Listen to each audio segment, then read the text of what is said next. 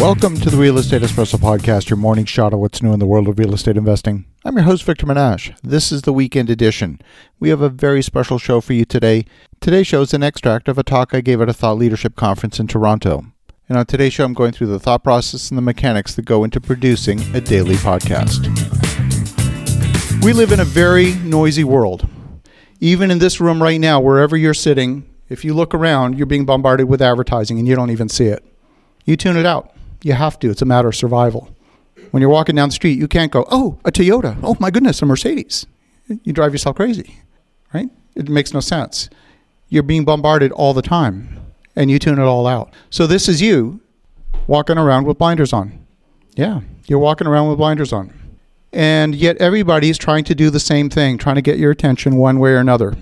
It's called interruption marketing. Put up your hand if you like to be interrupted. That's good. No hands went up. As I was finished recording last night's show, I went across the street to the convenience store because I was a little bit hungry, and a homeless man tried to interrupt me on the street. He wasn't successful. That was interruption marketing. Doesn't matter what the source is. Nobody wants to be interrupted. So interruption marketing simply doesn't work. What I do believe does work in today's environment, there's two types of marketing that I think work. Number one is educational marketing.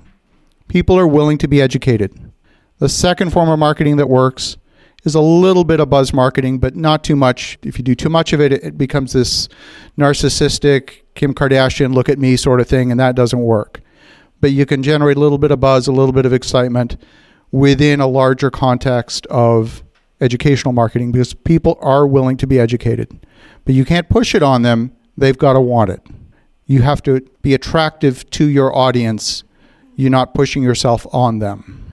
The most precious commodity is not money. Everyone's most precious commodity is time.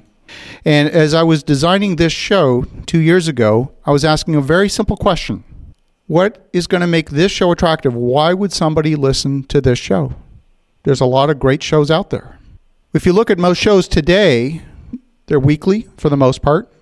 They're pretty long. There's a lot of great established shows out there. There's the Real Estate Guys. They've been doing it for 22 years. There's the Rich Dad Radio Show with Robert Kiyosaki. Him and his wife, Kim, have a great show. I've been a guest on their show, which was awesome. There's just a lot of great shows. And that's just in the real estate space. So I'm asking myself the question, if someone's going to listen to me and they already subscribe to shows, who am I going to kick out? Am I going to kick out Oprah? Am I going to kick out Tim Ferriss? Like, who am I going to displace? I'm just trying to be really, really honest with myself. Who am I going to displace? So the idea was to design a show that would compete without competing. So today, I've designed a show that is 7 days a week. I've done 738 episodes without skipping a beat. It doesn't matter where in the world I am. I could be on a sailboat off the coast of France. I will find a cellular data connection to make sure that the show comes out on time. It doesn't matter where in the world I am. The weekday shows are like the one we just recorded, 5 minutes, just me. The weekend shows are interviews, 10 to 15 minutes. Again, the focus is on keeping it on that morning shot of what's new in the world of real estate investing. Audience is clear, not rookie investors. We're talking more advanced investors. They might have between 5 and 50 units and they aspire to get to 500 or 5,000. I can help them with that. One of my pet peeves, I can't stand long intro music. It just drives me crazy. You listen to 30 seconds. Okay, come on, get on with it. So many of the shows, 5 minutes of advertising before you even get to the show. I'm conditioned now. I'll get on the Tim Ferriss show. I'll go click, click, click, click, click, click, click to the 5 minute mark, and then I'll start listening. It's just a waste of time. I've heard the Peloton ad a few times now. I know what it's going to say. Today in the United States, there's 85 million listeners. On average, they subscribe to 6 shows and they listen to 5 because that's all they have time for. So if I'm going to be on that list of 6, who am I going to displace? Or how can I get on their list in a way that doesn't compete directly? Now, the feedback I've got from my listeners is they are actually listening to my show ahead of some of the more established shows because they can commit to 5 minutes. They don't know if they can commit to 45 minutes or an hour. So they're listening to my show first. Sometimes they'll binge listen 5 or 6 shows in the car. And I see that in the download metrics. I'll show you the download metrics in a few minutes and you'll see that as well because it's not a uniform download pattern day by day. I'm a stickler for audio quality. I have an engineering background. Shows that don't deliver good audio quality, I can't listen to, and I believe that most other people can't listen to them either. That's why I invest in good quality gear. Now, this isn't a particularly expensive microphone. This is an ATR2100 microphone. I bought it for $65 in New York City. It's not a very expensive mic. I could get an $800 mic and sound a little bit better, but this is a very decent mic. This is one of my traveling recording setups that I have here on stage. I have an even smaller digital recorder that clips onto the edge of the microphone, and I can literally just be holding a mic stick and hold an interview with somebody at a conference without any other equipment. And it's a very, very lightweight thing with comparable audio quality. I've done that from the boat, literally with that recording setup, and people cannot tell, unless they hear the seagulls in the background, they can't tell where I am. I start talking at the 2-second mark of every single show. So there will be 2 seconds of music, and then welcome to the Real Estate Espresso Podcast, right there, boom, every time. And that's by design. So it's all about delivering an experience. So you only need to listen to a couple of seconds of this, of the intro music, to know that, oh, this is the show. It's just got to trigger that memory, and that's all it needs to do. I learned this from other people that are in radio. If you listen to, for example, As It Happens, CBC Radio, you can picture that music right away. You can visualize it. And you'll notice very quickly how soon they start talking over top of the music. Having great guests is super important. I've had Robert Kiyosaki 3-4 times on the show, his wife Kim. I've had Seth Mosley, a Grammy Award-winning musician and producer. He's produced over 700 songs. Dr. Doug Duncan, chief economist for Fannie Mae. You just want really great guests. George Ross, Nikki mentioned George.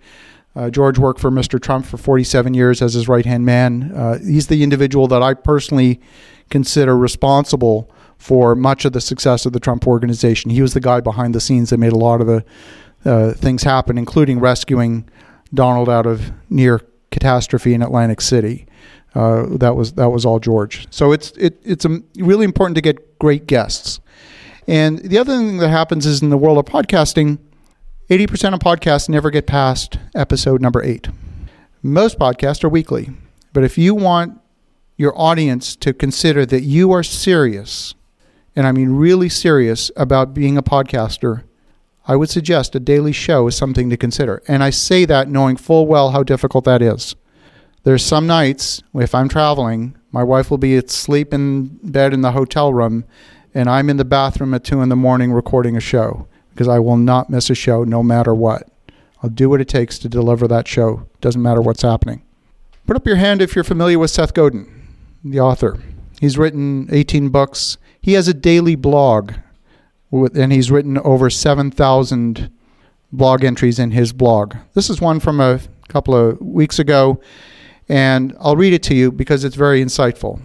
The imprecision of the word am. You could say, I'm 41 years old. That's a very different statement than saying, I am vegan. In the first case, there's not a lot that you can do about your am, that is your age. It's an accurate description of a state of affairs over which you have no control. In the second, it simply describes a choice. Anyone who wants to eat a certain way instantly becomes a vegan for as long as they've made that choice.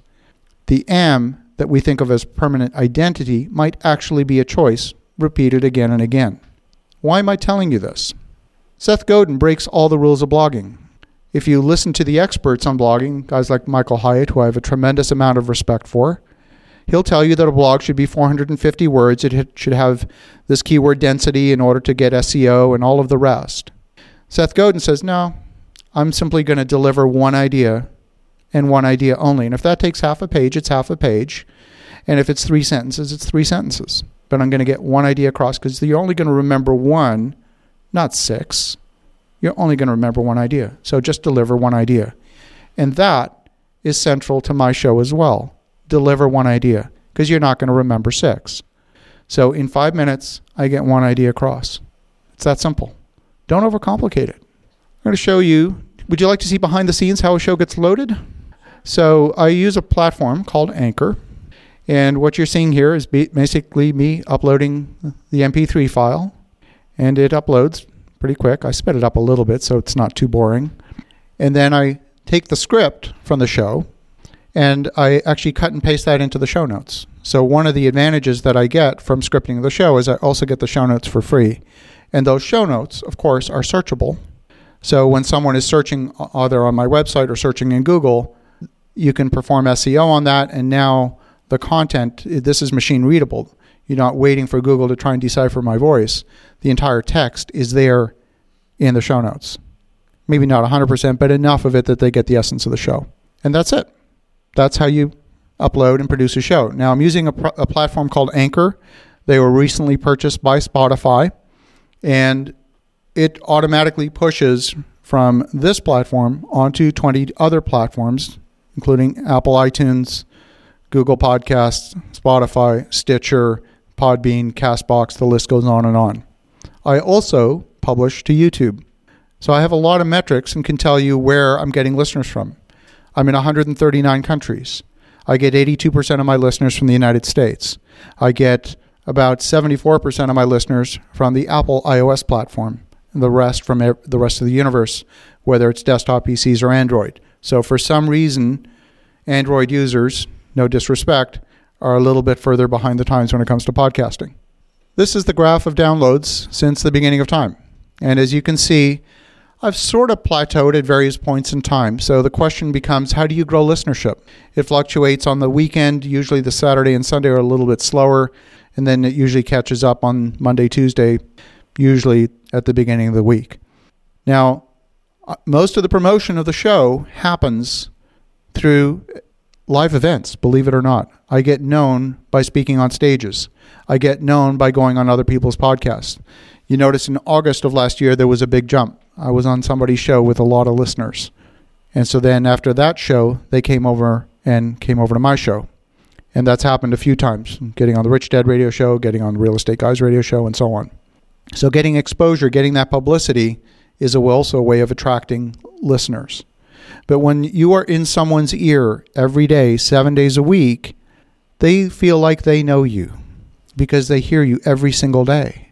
I'll go to a conference and people will walk up to me, and I have folks that have listened to every single episode since the beginning of time, and they will start, oh, on such and such an episode, you said this, and then they'll ask me a question. I'm going, oh shit, what do I do now? Because I don't even remember the episode necessarily, but they know me and I have no idea who they are. But still, it's a good platform from which to develop a relationship.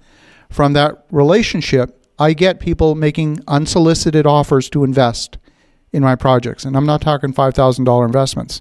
I'm talking six- and seven-figure investments. I get people calling me up unsolicited, would you coach me? That's how you develop thought leadership. Not out there selling anything. I'm simply providing education. I'm answering questions. I'm providing a perspective. I'm documenting what is happening in our business. So if I've got a dispute with a contractor, I'll document that. It's a story. When you're producing a daily show, you have a dilemma, let's say, because you want to come up with something fresh every day. Now, you need a certain amount of repetition to reinforce an idea, but not so much repetition that it becomes boring. So how do you do that? One way is to wrap it in stories. When you wrap it in stories, now it starts to sound fresh because you're listening to the same message but packaged in the context of something that's very specific. And we all like to listen and learn through stories.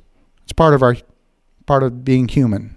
So feedback from the listeners, they love that it's 5 minutes. They love the quality.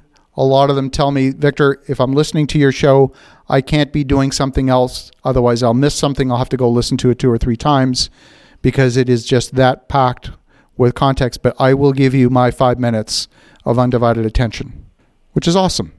I love it when that happens. And so that's the podcast.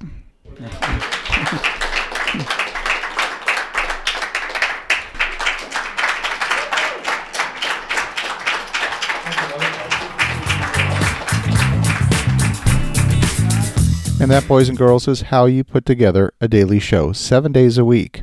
If you have your own desires to produce your own show or perhaps be a guest on a podcast, feel free to reach out to me and ask any questions. Have an awesome rest of your weekend. Go make some great things happen. We'll talk to you again tomorrow.